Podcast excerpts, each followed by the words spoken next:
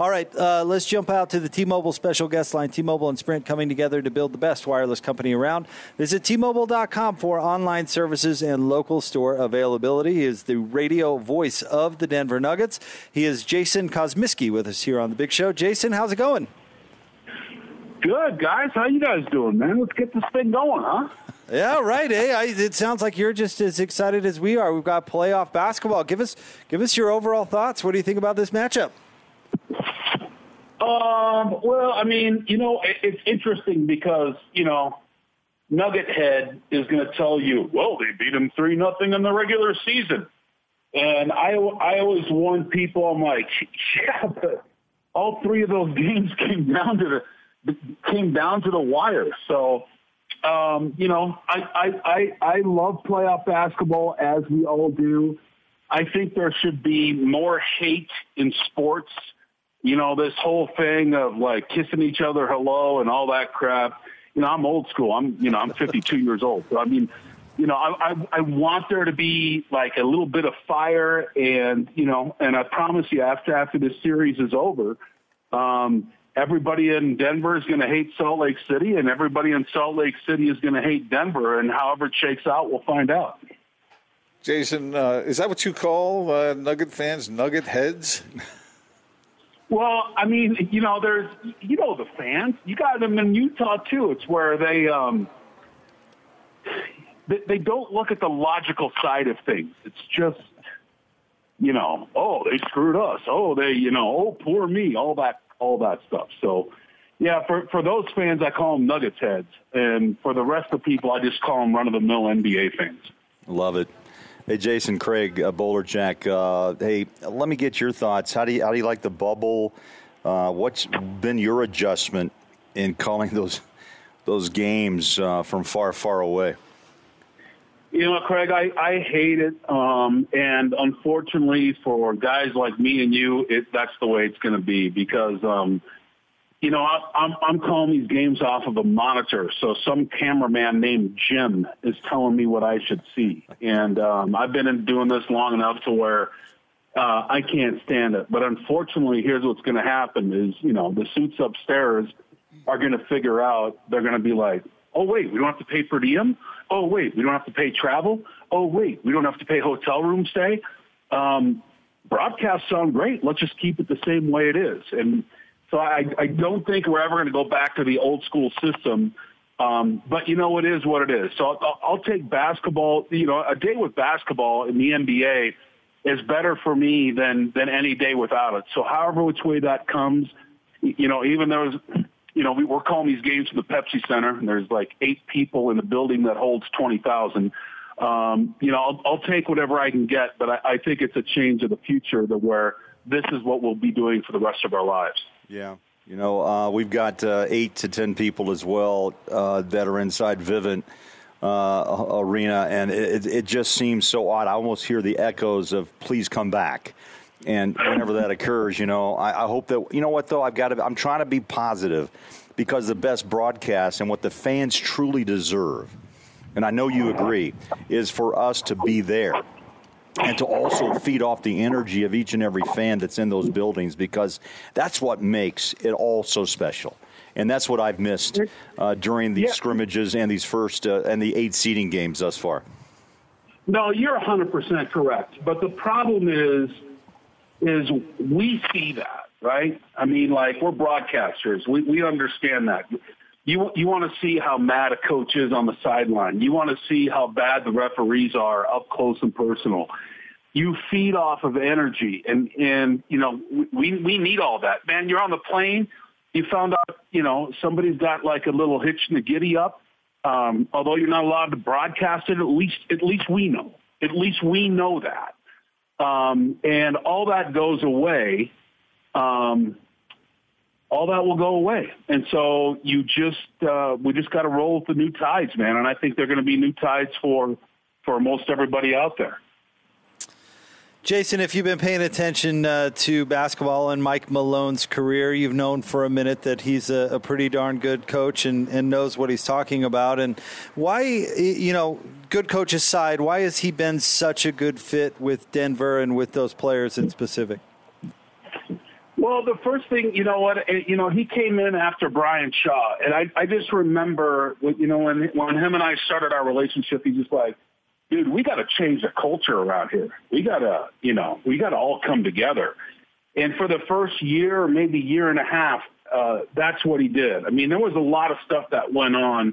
Uh, and by the way, I'm a huge Brian Shaw fan. I love the guy, but um, it just was was bad timing timing on on everybody's account and so when he came in, you know, his goal was we just got to change the culture around here. And and then we started there, and then um, you know you slowly start building. And, and I, I think the one the one thing that maybe I don't know separates the Nuggets and, and not a lot of other franchises is they don't they're not bringing in Anthony Davis and LeBron James in the off season. Uh, you know, they're not, you know, they're not bringing in Chris Paul and Russell Westbrook and James Harden or whatever.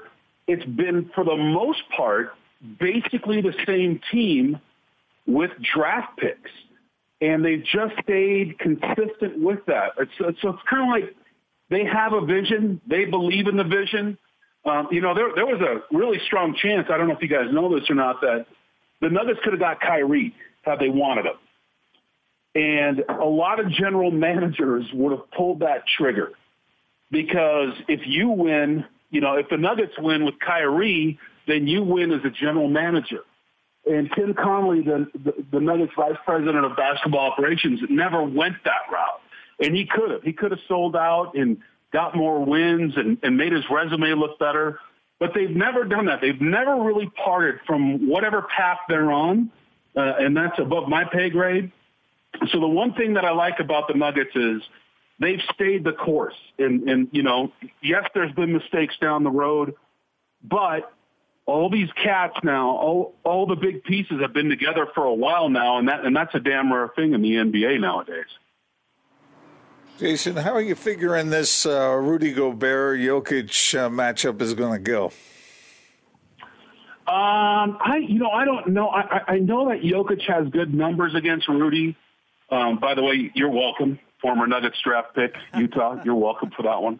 Donovan Mitchell. Um, Donovan Mitchell, you're welcome for that one. um, I, I know Joker's had good numbers against him. Uh, uh, against him. Um, however, here's what I do know, and this is what I believe, is that although Donovan Mitchell is an unbelievable player, and I think that Joe Ingles might be one of the most underrated players in the NBA that nobody ever talks about. Welcome to a small market. That I feel, and you guys tell me if I'm wrong, that the Utah Jazz kind of go the way Rudy Gobert goes.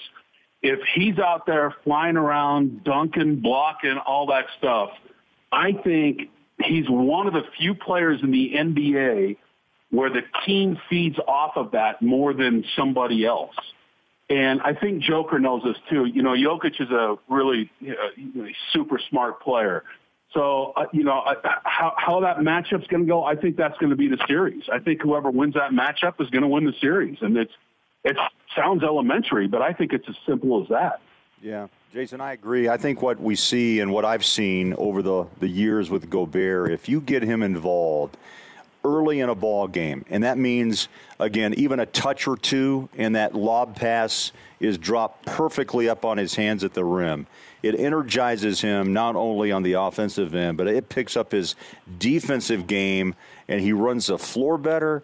He doesn't argue with officials as much, and all of a sudden he just becomes in, tuned with his teammates. And I think it makes Donovan a little looser as well. And the other guy you speak of, I'm with you. I think Joe is, you know, Joe's Joe, but Joe has an incredible knack and ability to control a game. I like him with his with the ball in his hands, and I think he's going to be a big factor in this series as well, as will be the three ball for Utah, especially. Oh, I mean, I, you know, if you one of you guys can introduce me to Joe, I'd, I'd love to meet him because you know we, we all we all watch a lot of basketball, and um, to me, the, the dude's sense of humor. I mean, just by barely knowing him and, and just watching what's on TV, I think this dude is hilarious, man. I'd love to have that guy on my team.